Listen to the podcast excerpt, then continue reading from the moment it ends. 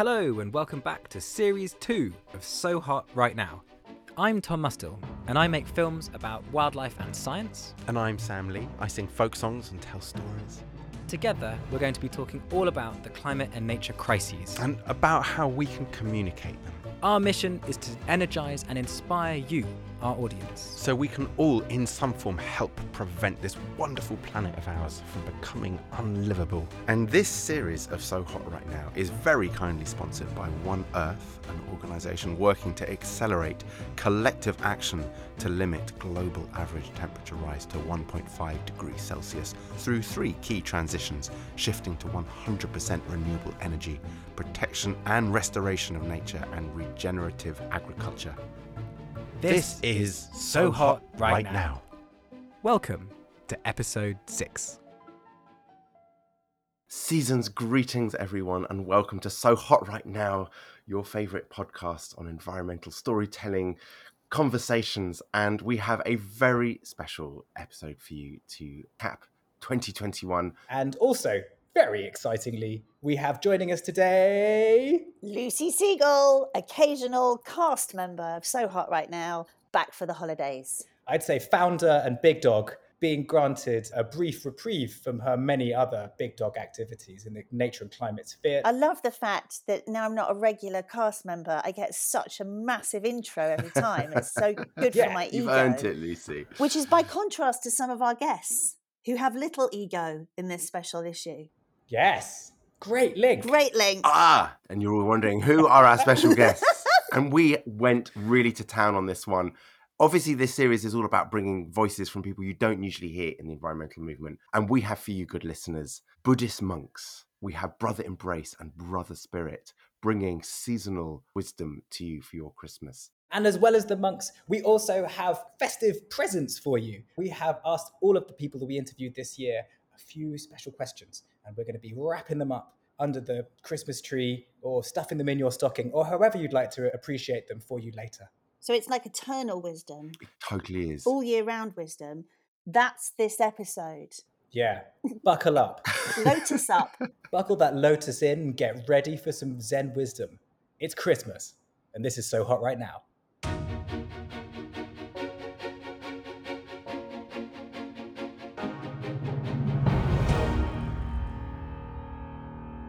My name is Brother Spirit. And my name is Brother Embrace, Brother Phap Dung. We are monks from Plum Village Monastery. That's our root monastery. So we're students of Zen Master Thich Nhat Hanh. and you've come from France. That's right. Well, actually, I've come from France, and my elder And I brother. come from uh, a, a uh, monastery, Deer Park Monastery in San Diego, California, ah. in the U.S. Yeah. Welcome. I'd never met a monk before, but I didn't realize monks hugged so much. uh, and you can't see listeners, but these monks are hugging each other relatively often as we're Yeah. speaking. Is that fair? Ah, Yeah, why yeah. not? Yeah, Yeah, sure. that's right. Yeah. Yeah, we learn that we need that. Mm. Sometimes uh, ways of our culture, we've lost that, and we're afraid of that. And especially after a year and a half of uh, a pandemic, Mhm. we've seen people need that. So I've been going around the cup, and you know, people who are open to it, we hug them, and really, when you can feel their body relaxing. Mm. It is amazing the importance of the human connection, that physicality, that tactileness, and how much we've lost it as a culture in Western culture, that fear of the intimacy and what happens when that boundary is broken and, and that connection is made. Yes. Well, we have a little example of that, which, yeah, was sort of a pivotal moment for us. We were invited into a closed room sort of briefing between some very high level folks, you know, at the COP. And it was a bit odd that we were there, a couple of Zen monks thrown into this gathering.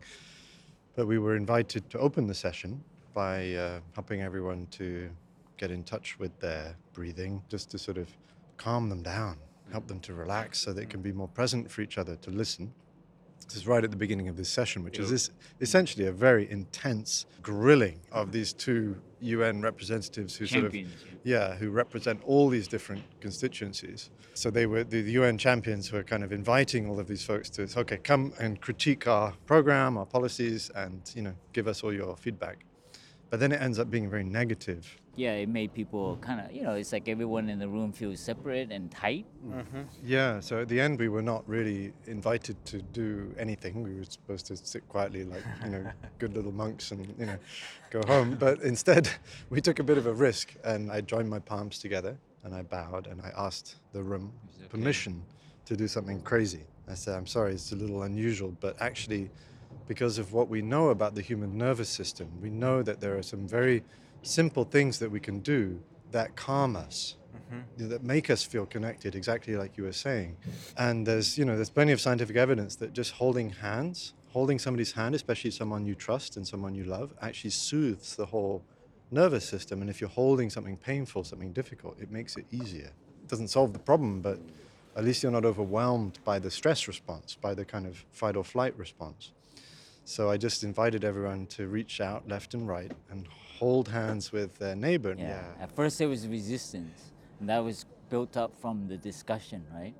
But as soon as they held hand and we oh. guided them to touch the connection, we all are there. We have love, we have mm. care, and so it's just a reminder that we're all doing the same thing. and that we're allies you know, Yes. and friends even It feels like such an analogy of what is happening in the world that Yes. we are finding excuses to not connect, Right. to not soothe ourselves, to do what is best for us. And yet, when we break through all those self imposed boundaries Mm-hmm. and resistances, we can have such a happier way of being. And we have such resources, actually. I mean, for us, I've been referring to this as the kind of spiritual technology, you know, of handling stress, handling pain, handling overwhelm, handling the trauma response to the situation we're in, individually and collectively. So it's one thing to take on the whole burden individually, and it's easy to feel overwhelmed, but the amazing thing is we're social animals, mm-hmm. you know, and we, we know how to soothe each other, how to help each other. But it's missing from this kind of uh, approach at the COP. The mind, the mm-hmm. solving solution is very disconnected to the body. Mm-hmm. It's also, we have to look at our cultural change as well, how we feed one another, how we approach. Mm-hmm. So it's also not just a practical taking care of our emotion, our body, but it's mm-hmm. also a view of how we look at our human mm, behavior as well as our relationship with nature. Yes, which is a story, because I guess that's the other mm. thing. A lot of this, people are talking, they use words like, I think this, we should do this, rather than I'm feeling mm. this. How do you think we can start to address the stories that we tell and the separation that we feel from each other when we tell those stories? And for people working in nature and climate who are worried about these big problems, where do you think we can improve and help each other in our narratives? Well, I think there's several levels at which we can look at that. So, in terms of the kind of separating the head from the body, I think we're doing it as individuals, mm-hmm. especially in these spaces where we have to sort of put on a professional mm. guise. Yes. And we heard from somebody directly this morning, you know, in our sitting meditation circle. Afterwards, he was very emotional. He had tears in his eyes, but he sort of was trying to put himself back together. And he said, "Oh, okay, now I have to." you know, go and run all these meetings and I can't show any emotion. And I really took him aside and I just said, look, I'm not sure if that's the best approach. Maybe, you know, I want to share with you that maybe it would be better mm-hmm. if you did show your vulnerability, if you were there with a tear in your eye. Mm-hmm. Because actually, the only way that we create trust amongst each other, and that's what's needed in all of these meetings, is trust and mm-hmm. listening, it's understanding. The only way we can do that is by feeling each other's feelings. And the only place I can feel your feelings is in my body. We resonate with each other. And if you have like the armor that you feel you have Right. to place on yourself to protect yourself, exactly. you're both going to be, other people won't be able to sense you, Yeah. and you won't be able to sense them. Exactly. And people will not be very open. Yeah. Mm-hmm. You know, people they demand to be heard, but actually it's they also need to learn how to listen. Mm-hmm. So if you come with this intensity and you don't know how to feel, then it's very hard to be open. Mm. And that's what we feel in some of these gatherings. You know, it's a little bit of disconnect in that sense. People are bringing lots of demands. Yeah. I am coming to COP and I am bringing this demand. Right. Very few people are saying, I'm coming to COP to listen. Somebody stopped us in the corridor and actually he said, uh, So what's your business? And we said, Well, our business is the business of no business. but then he, he he wasn't satisfied. He said, Okay, okay, oh, no business. I get it, I get it. Okay. But what's your demand? You know, Ah. and we said, We have no demand.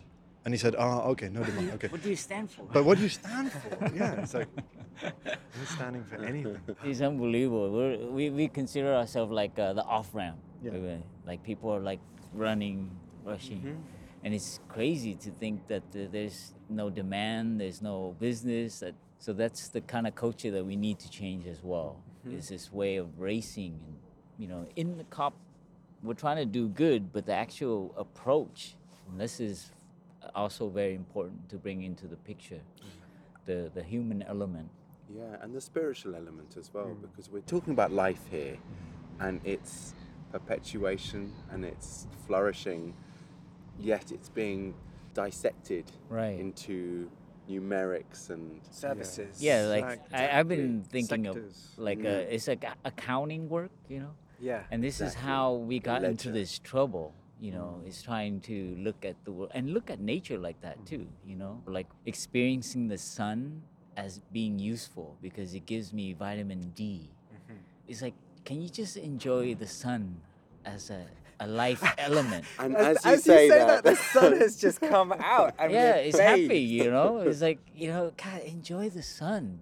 It doesn't have to be useful. distracted. You yeah. see, so this is mm-hmm. the kind of language we need to be here because, or else we solve the 1.5, but we will create more problems other place, especially among humans, because mm-hmm. we don't see that connection that we all have with each other, with the planet, and how we behave comes from a, a place of love, mm-hmm. and not from fear. I remember in our monastery working with young people, I have to train them not to be afraid of nature. You know, they're afraid of bushes. getting dirty. They're afraid of getting dirty. Yeah. You know, it's, and safety as well. Mm-hmm. Safety and cleanliness. Mm-hmm. That's what we feel about nature. It's dirty, it's dirt. And fear as well. And this is anywhere, you know, that you feel a little unsafe, you immediately get tense. But it's actually, it's really nice to have that because it keeps you very alive. Now we smell uh, detergent and cleaning solution. We mm-hmm. think, mmm, it's clean. So it's a changing of consciousness of how we look at nature, how we look at ourselves. Yeah. I sit in the mountain, in the forest, in the dark, Yeah. and then you feel comfortable being in nature, and that really connects you. And then you start to behave differently. So, this is the, the mind change that we also need uh, a reframing of nature. Mm. What we've been observing also, so we see this disconnect of the head from the heart at mm-hmm. the individual level, but also at the collective level. So my sense is that there's a kind of fear operating there as well, that the government maybe right now is afraid of the the body politic, you know, the body mm-hmm.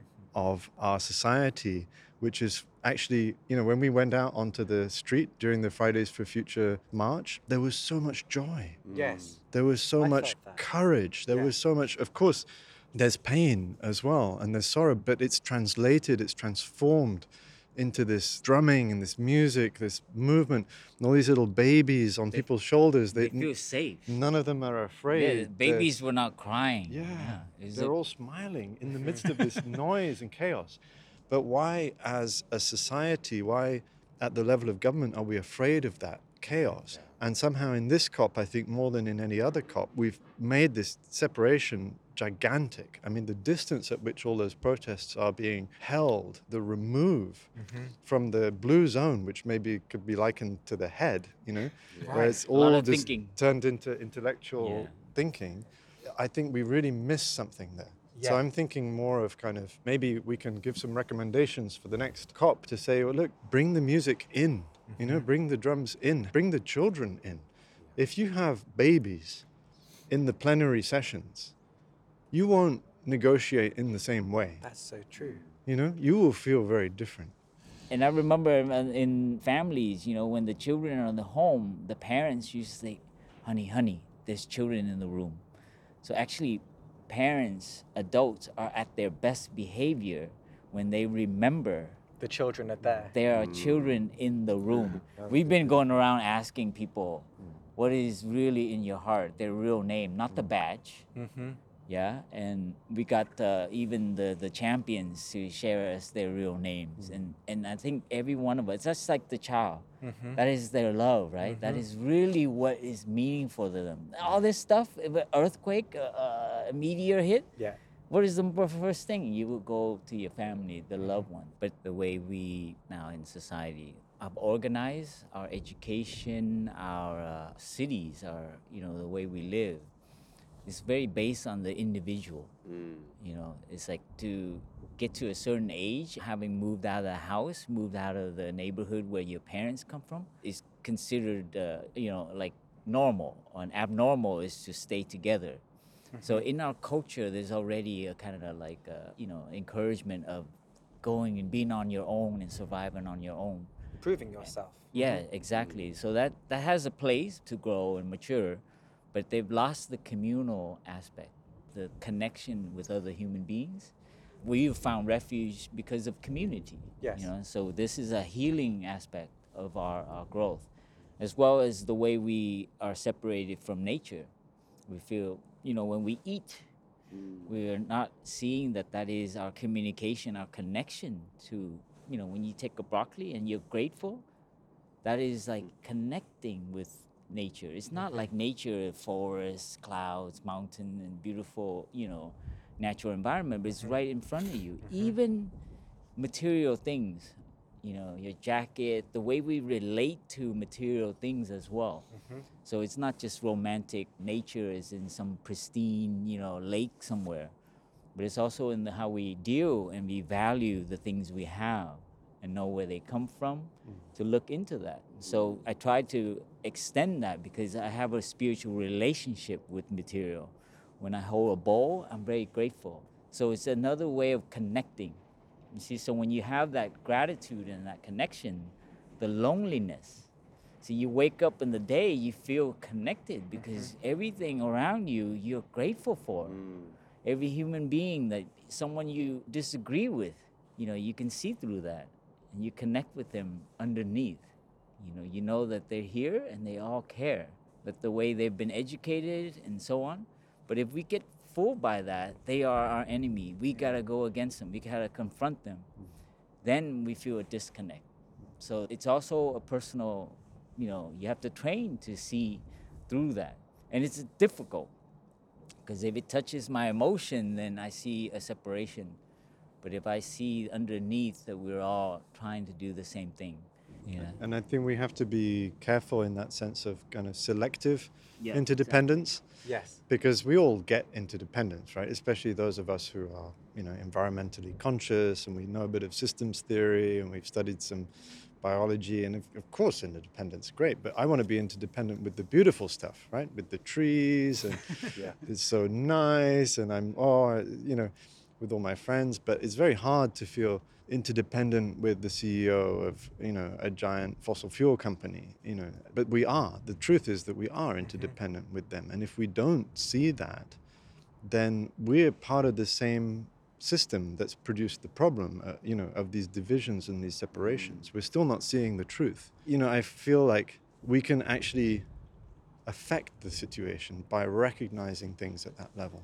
But I think there's a bigger narrative also that we've been kind of colonized by, especially in the West, which is this kind of neo Darwinistic concept of the nature red in tooth and claw and, and basically individual selection, individuals competing. Kind of zero sum game. exactly. That success must come at the cost of another. One Exactly. must compete to succeed. Yeah, for resources, for mates, To for win, whatever, reproductive success. Yeah. Exactly, you've got to win. And, and that's mirrored in our economy. Yeah. And it's even thought to be, yeah, in our mm. schooling. And it's thought to be the thing that produces innovation and even value, mm-hmm. right? That value and in- innovation comes by making companies compete against each other. That justice in our justice system emerges from two parties fighting each other. You, you have to have a fight between two parties to get to the truth. I mean, are we sure about that? Is mm-hmm. that actually true? So, what I'm really interested in is the new science, in fact, not that new, it's been around, even Darwin saw it, of multi level selection theory, in which we see that actually social animals, a group that cooperates, mm-hmm. will outcompete a, a group that is fractured and that is, you know, made up of more selfish, mm-hmm. competitive individuals. Yes.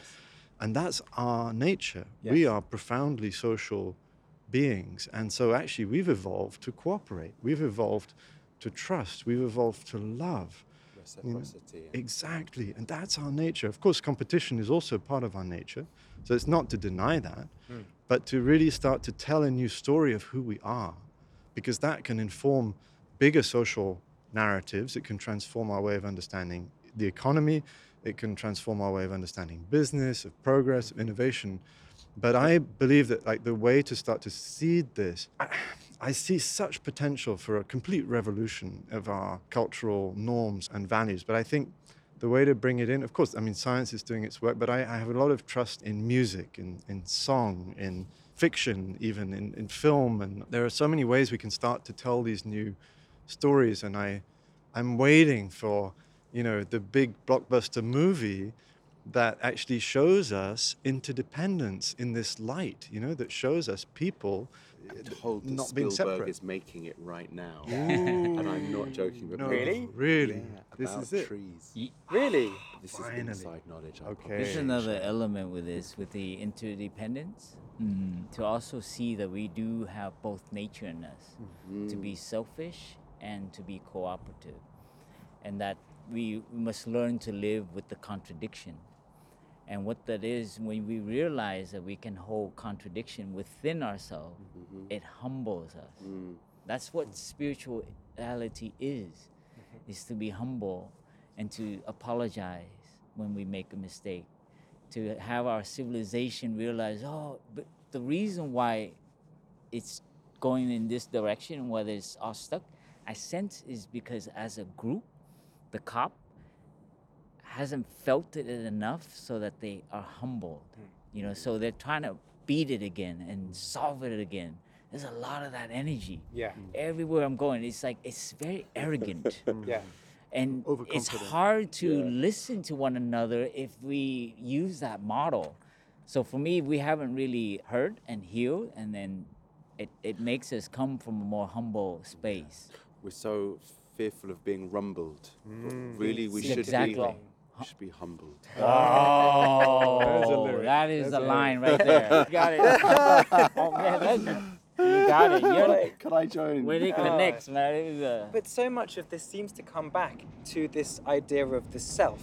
So many of the people we've interviewed here, when we say, like, how do you recharge? What has helped you in your work? They come back to interrelatedness. Nobody has said, I come back to realizing I'm the only person who can solve this problem. they all say, it's when I remember this is bigger than me. Yeah. Mm. yeah. You know, Beautiful. and it's not just me, Yeah. and I'm connected. But why do we forget this all the time? Well, I think we have to make it practical Right. as well. We have to. It's not just kind of A- an mm, idea. Yeah, woo-woo mysticism. You know, Yeah. it has to be very concrete, and it has to become a habit. yeah. So we need practices that are interspersed throughout our day that help us to tap To into this, us. this level of our awareness. Because it's like an insight that we may have touched at some point very profoundly. You know, maybe you have some magical, mystical moment on the peak of a mountain when you suddenly realize that all is one and ah, I am the earth and the earth is me. And of course, we all have moments like that, and that's wonderful. But it's not enough just to have that insight once we have to be able to activate that insight in our daily life in every moment so we have you know in our tradition i feel so lucky that our teacher has handed down to us these ancient practices that come from generation after generation of our spiritual ancestors so to give you an example you know one would be as i'm standing here right now to remember that I am not just me, I am also my mother. Hmm. I am my father.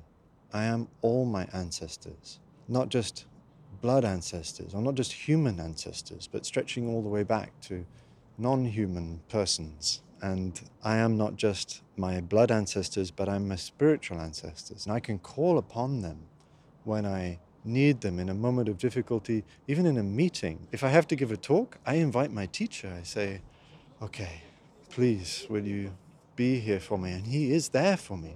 And not just him, but the whole lineage stretching all the way back. And not just, you know, yeah, blood ancestors, spiritual ancestors, land, the land, the trees that have protected me and nourished me those moments in my childhood when I felt alone and I was able to climb a tree and put my arms around it and something was touched in me and kept alive that little flame of love and hope was somehow, you know, a bird sang and, and I knew that there was still goodness and beauty in the world.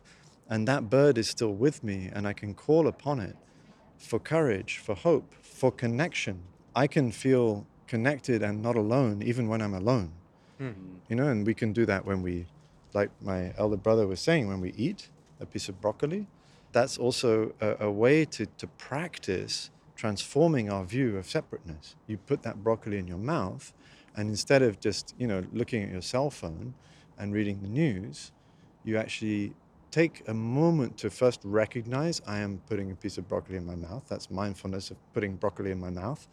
And then you recognize, okay, this broccoli is a gift. Miracle. Yeah, it's a miracle. It's It's a, not just potassium, useful. Mm-hmm. you know, broccoli didn't just pop up out of the ground like that. You know, we had to crossbreed it. I mean, broccoli is sweet and tender because of generations of people who put their love and care into it. And someone had to harvest it. Yeah. And the people who had to be on their knees. So it's a kind of awareness. And there may be suffering in there too, human suffering. There may So be the gra- injustice. And then you have that gratitude comes Yeah. very naturally when you recognize all that element Mm. of other human beings, other condition. So it's a kind of reverence Mm-hmm. for all things. So we're training to transform our, our view. So when I look at you, I also don't just see you. I see your parents. You know, I see your culture. And it's kind of like, is that my imagination? Mm. You know, or is it something more? I, mm. I don't really know. But mm. I find that when I do that, I, I activate my imagination. So I'm looking at a person, but I see a, a, a multitude, you know? It's calling me back as you're speaking to that moment you were talking about in the blue zone, in that circle mm-hmm. where that separation of everybody as just a, as a delegate, as somebody with a dossier and a Yeah. directive. They are actually, yeah, they are humans They with have, yeah. deep feeling Yes. and reason and motivation to be there from themselves, right. from their beliefs and their their parentage. They, and yeah, they, community. they also have a family. They have mm. children. Mm. So I walk around with that in mind. You know that they, they're here with mm. love. So every one of us has that aspiration, and I think if we remind each other of that, that love, that meaningful aspiration that we all have, mm. then I think that will help us connect to do what we need to do. Mm-hmm. And concretely in these spaces, I think we can kind of reimagine how to set up the room. You know, we were in this meeting that we were telling you about before when we asked everyone to hold hands. Mm-hmm.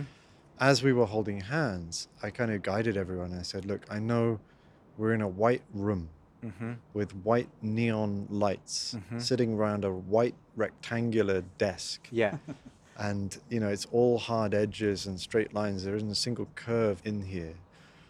And yet we are still on this beautiful jewel of mother earth floating in space even though we've kind of hidden it from ourselves with these walls and these hard edges it's still there and you mm-hmm. can feel it through your feet and you can feel it in your body you know these are heads of all the major charity organizations you know, feeding into this COP.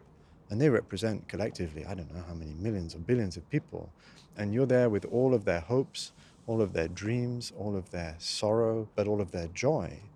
And somehow it, it just felt more alive in the mm-hmm. room. You feel see people's eyes brighten. But then, you know, there's very concrete things you could do. You could have a round table. Mm. You know? It would make such a difference if everybody can see each other. Mm-hmm. You could, you know, instead of only critiquing, you know, what we actually shared with the facilitator of that meeting afterwards was that, well, of course you have to invite that critique, and they're all wonderful, intelligent, important critiques, but why not start with an appreciation? Mm. You know, because I was watching the two climate champions and they were holding their heads and kind of the forehead was almost touching the table. yeah. They were like Wow. getting buried with a pile of rocks, you know? And you just think these are the people that are representing you. So you got to look after them. Yeah. You got to nourish them. You got to, yeah, you got to thank them. You got to say, first, like, let me thank you for all of the efforts you've made to increase representation in this mm-hmm. room and, mm-hmm. you know, just appreciate. And then, of course, make your critique. Mm-hmm. But balance. Please, Yeah. let's look You after each other. you know? And uh, compost. you Yes. know. Oh yeah, no mud, no lotus. Yes, Exactly. we you also have to both. take care of the flower. You know, Yeah. just keep throwing, you know, compost, and it doesn't really uh, process very well. Um, what do you come back to that sustains you in this hard and draining work?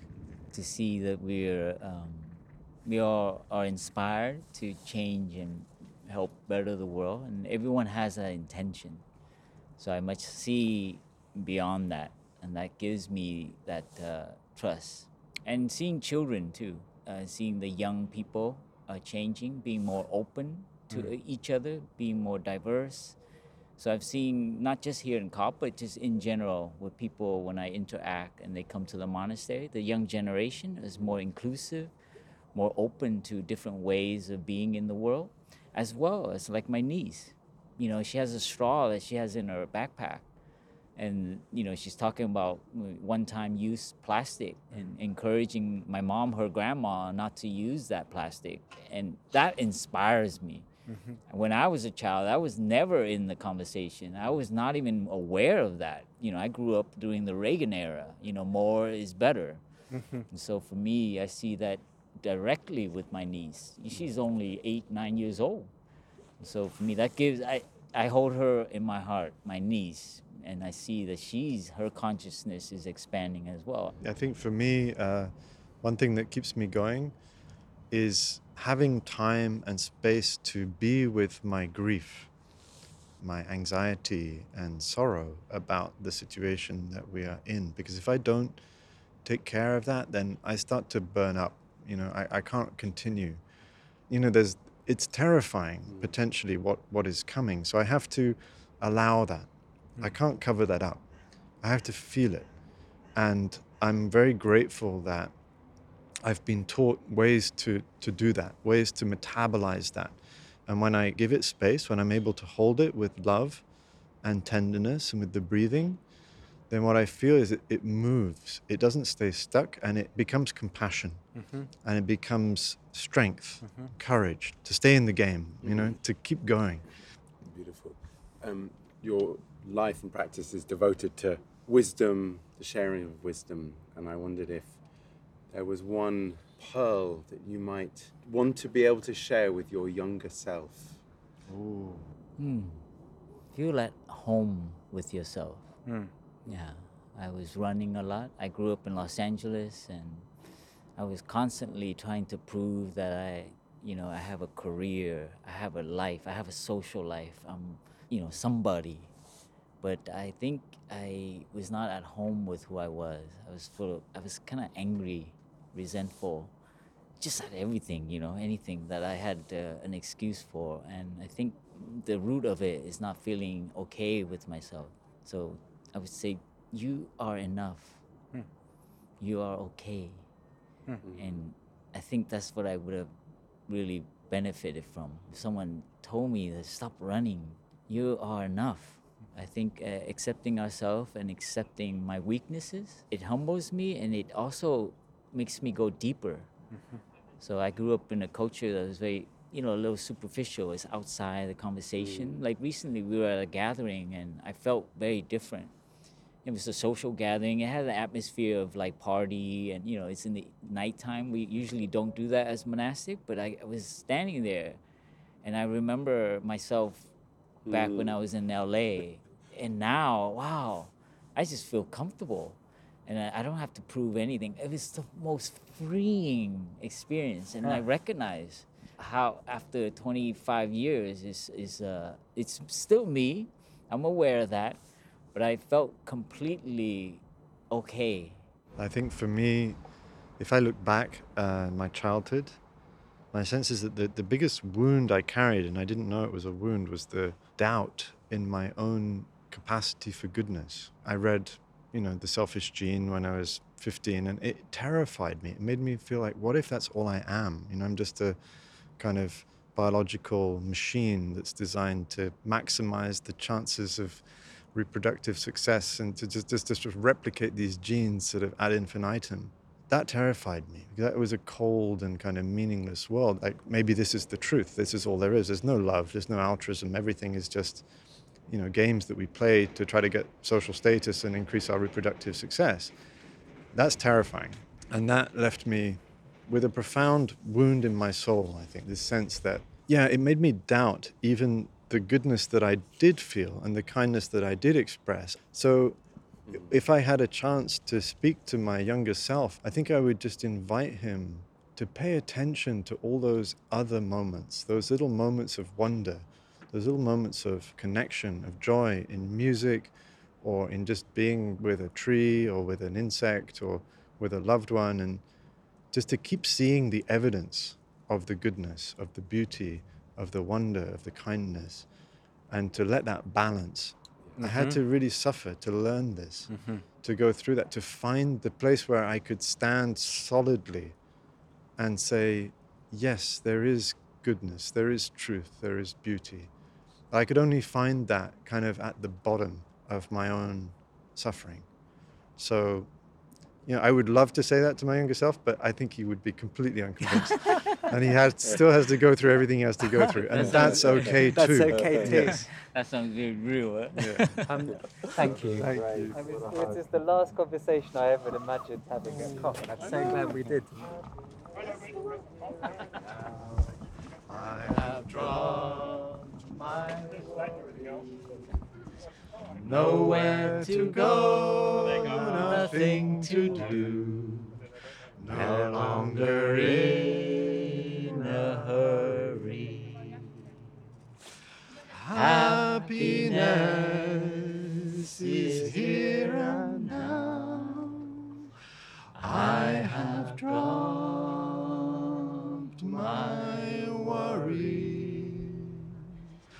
somewhere to go, something to do, but I don't need to hurry.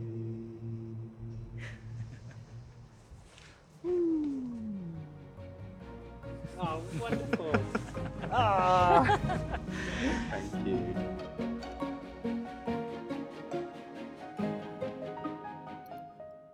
Okay, so that was spectacular.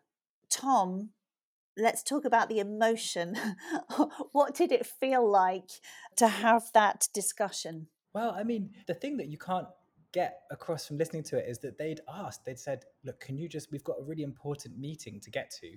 Can you just keep telling us and show me your wristwatch, Tom, as it keeps going so we know what time it is? And we kept going on and on and on. And I kept showing the brothers my wristwatch and they could see what time it was and they nodded. And then we started hitting the point where they needed to keep going and they just kind of kind of it just all went out the window because we just got bowled along by this beautiful moment really it was just so lovely and i feel like just coming after some of the other conversations we had we, we'd spoken to like nearly 20 odd people over just over three days and you know some of it was pretty hardcore you know like shirley talking about her river dying and to have this just moment of just gentle loving connection was I was just really nice. it's like, and especially after this long period of just seeing loads of people but not really touching them and all of this kind of Mm. head kind of stuff, to have that heart connection. Yeah, definitely. I think the other thing that I really like about the monks is that there's that emotion, obviously, and that reconnection, you know, the head and the heart that you talk about. But there's also a precision about what they say. And there's such clear truths to take away. And the thing that I love is there's no business like no business. Come on, that's a show tune that we now have between us. I mean, that will stay with me forever. Ah. In fact, that's what I think this episode should be called. There's no business like no business. And I don't know what within that line you can reorientate everything, can't Mm. you? You can find meaning for your whole trip to COP26 just to discover that. I'm not enormously spiritual as a person. I wouldn't describe myself as being. And I often run away from this kind of content Mm. because I think it's going to be fluffy or not have anything for me. And again, it's like you and Sam are such a great bridge for me to access that conversation, which I wouldn't always be able to access. And there's no business like no business. Yeah, I mean, that is such a great line. We should just do like a musical, a Christmas panto about consumerism called There's No Business Like No Business. That's actually not a bad idea, you know. It's two days till Christmas, And as we're choosing Christmas as our opportunity to give a present to the planet, no matter what your denomination, we are now going to ask every single person that we've interviewed uh, what they would like for Christmas.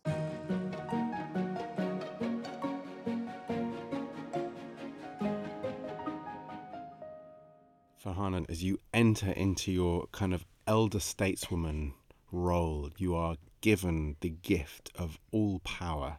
And with that power, you can manifest a gift to the world that could be small or it could be life saving, global saving.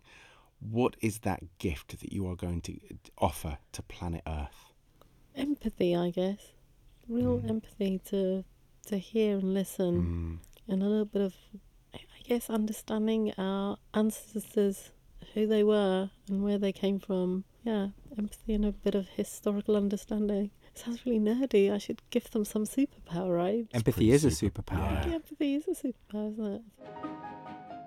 It's coming up Christmas, and you have the opportunity to give a gift to the planet that can make a difference, make the planet feel better in some way. What is your superpower, no rules challenge this one? What's your um, gift? Um, I almost think another chance at COVID 19, and that's going to be a very strange answer, but COVID 19 was the perfect unifying cause. Hmm. It was an external threat that everybody could hate. It was like having Martians come down. Mm-hmm. And it was an unbelievable opportunity for the planet mm-hmm. to come together and mm-hmm. go against this common enemy that should have been this very uniting effort. But it didn't play out that way. We just literally got that mm-hmm. wrong. And we didn't have to. Right. And I wish we could sort of wake up and try it again. Because we would have seen what we could do together rather than divided. That's right. Mm. It's a great answer. Tzeporah Berman. The ultimate present to the earth right now is for you to call your member of parliament or to write to them to let them know that you'll support them for making the hard choices or that there mm-hmm. will be consequences for their inaction. Because this isn't anymore about what we buy, mm. it's about whether we have stronger laws. And that will have the biggest impact if you're going to take one action. That is a hardcore Christmas card, also. yeah, that's the Christmas card. Dear Member yeah. of Parliament, happy Christmas. By the way, I'm watching. I've got your back. I'm on your back. Fantastic. Send it in a Christmas card with a Rudolph. I know I can get really serious, but it, it- No, no, no, I want to say two things. Right now, this moment that we're living in, Yeah. every ton of carbon matters. Yep. Every ton of carbon that doesn't go into the atmosphere literally will save lives. Mm-hmm. That's the moment that we're living in. But also, it's a tremendous opportunity. We're actually Mm-hmm. living the moment where we're seeing society remake itself. We're Mm-hmm. recreating industrial systems. It's so exciting to be a part of it. Yep. But being a part of it doesn't just mean saving up for an electric car or buying a different light bulb. Being a part of it means thinking yourself as a citizen. Yep. And and calling those elected leaders to account. And and and that's hard, but it's absolutely critical. And it takes less than a minute to call your MP and leave a message on their machine. And that will matter. What would you ask for the planet for Christmas? Oh, easy. Yeah? A hug. A hug. Yes, a Give each hug. other a hug for Don't go Christmas. buy anything. you know, you, you try to resist that. Mm. Yes. Give, sh- express your value, your love for your loved ones, and don't buy anything. That will be amazing. Let's start that revolution. Reframe all our holidays and not put it in the corporate world. Mm-hmm. And that they are, are fighting for your, your mind and defining what is valuable. So please resist that. And hug. Yes. Would you like a hug? Yes. Yeah. Let's have a hug.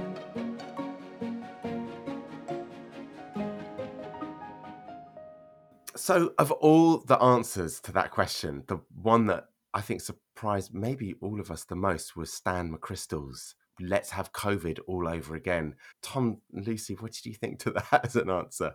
Well, it's come true, I guess. so and true. Yeah, he's got his Christmas wish. He's the only one who's He come arranged true. it. What we are having it Omicron. all over festive again. thought.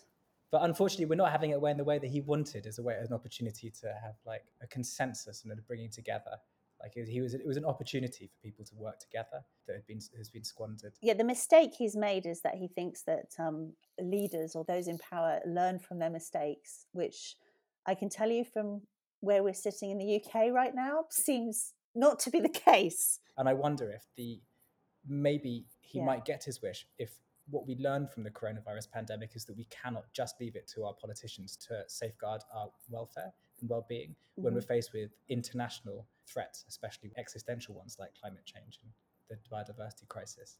I mean, that feeds into exactly what Tzeporah was saying about having your voice heard and speaking to your MP and speaking out. What did you think to Tzeporah's response here, guys? Really good. And then I noticed looking on Instagram and I saw Jonah Hill on the late show in America or Stephen Colbert or something shouting out for everyone to do that and putting the number up for the climate bill, which I thought was great. And I, I think it's such a easy message, but it can't be said enough. So, Lucy, what is your gift? Um, ban fossil fuel subsidies. Obviously. Great, great answer. But I want something else. And that is the end of Bolsonaro, which would be a gift for the planet. Would you like to describe how you'd like him to end? No, because I don't want to be a suspect if anything were to happen. yeah, no, I'd like the end of the Bolsonaro regime, which is Yeah. incredibly destructive to the planet and, you know, beyond heartbreaking, especially for Hmm. indigenous communities in Brazil. So, yeah, that's what I would like.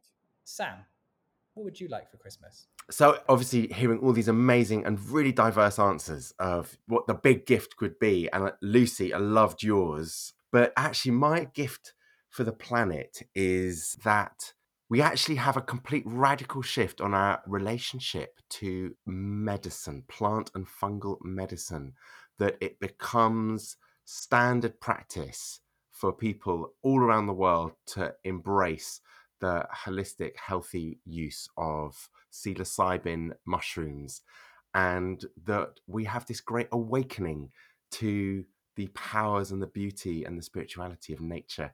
And we have this total kind of global conversion of people laying down their Instagram accounts and their, you know, shopping bags and their credit cards and going into a place of nature devotion. Whoa. I was not expecting that. Really? I thought that was going to be. Of course, he's going to go for that. I mean, what's really funny is that that is basically the same as mine, but without the medicine. Like, so mine, mine was going to be wonder. You know, the gift to connect with what is here on this planet, to experience wonder and all the other profound things that you feel when you're not looking at your phones and attached to technology.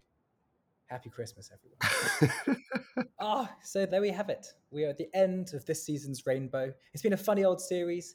I'm so glad that Lucy left and then came back. And because of that, we got to experience the wonder of Sam Lee too. Who knows what series three will be like? I love the sort of the chaos that we've now introduced by just kind of owning this. Should we invite somebody else? Yeah, it could be like a kind of amoeba. Just like every series, we gather another person to present with us.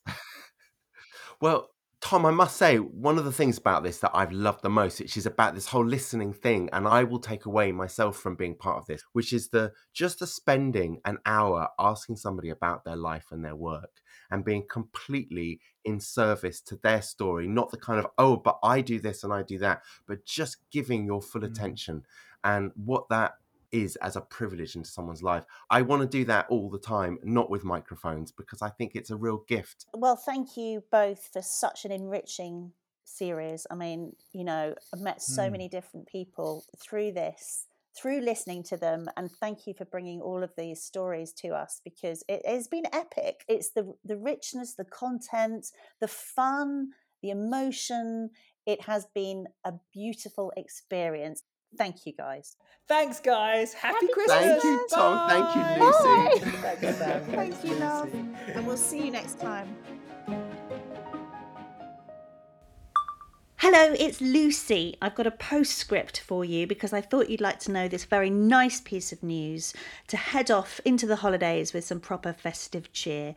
So, if you are an enthusiast of So Hot right now, you might remember that we ended last season, season one, when Tom and I went to Falmouth University and we passed the mic to students and we asked them what they needed and wanted to tell the stories about the climate and nature crisis that they needed to tell. Um, not that surprisingly, some of them said they wanted more funding. A listener of So Hot Right Now stepped forward and has been so brilliant and has funded a couple of major projects for Falmouth University. Those films, one of them is about sea kelp, of which I'm very enthusiastic, are now ready, I think, and hopefully we can talk about them next season. But perhaps the even greater news is that that listener has gone on to fund projects again for the class of 2022. So applications have just opened at Falmouth University. So I wanted to share that with you because Tom and myself, and now Sam, we are so committed, as you know, to moving this story forward and really getting the next generation of storytellers what they need to do their jobs. And I know you are too. So that's just a bit of excitement to send you off into the holidays. And well, let's reconvene in 2022 and, you know, create some more magic stroke mayhem. Um, I'll see you then. Lots of love. Thank you very much to our guests today on this show, as well as all you lovely listeners. Please do subscribe wherever you get your podcasts. Tell your friends, give us a rating. It'll cheer us up and encourage us. You can follow us on social media at So Hot Pod. You can also follow me, Sam Lee, at Sam Lee Song. And you can follow me, can't you, Sam? At Tom Mustill.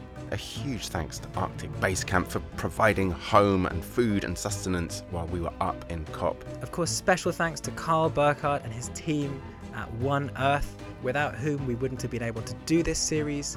Once again, One Earth is a philanthropic organisation working to accelerate collective action to limit global average temperature rise to 1.5 C. Find out more at One Earth. So Hot Right Now was hosted by me, Tom Mustill. And me, Sam Lee. It was produced by Picture Zero Productions. And Pod Monkey. This episode was recorded by Jack Phillimore on the streets of Glasgow and recorded by James Hay from the comfort of his own home. And also in Soho Radio Studios in London. The series producer is Lindsay. Say hi, Lindsay. Hello. And the executive producers are Matt and Scott at Pod Monkey. And also the wonderful Burgess Haycock at Picture Zero.